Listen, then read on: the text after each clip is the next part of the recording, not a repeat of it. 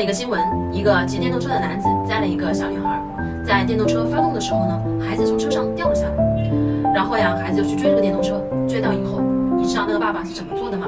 他踹了孩子一脚，然后孩子哇哇的大哭。所谓的糟糕父母呢，都各自有不同的糟糕，但好的父母都是相似的。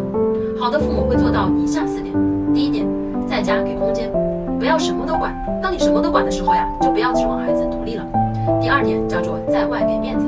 在外面犯错了，不要当着人就打就骂，还记得那个在学校挨了耳光，所以跳楼的少年吗？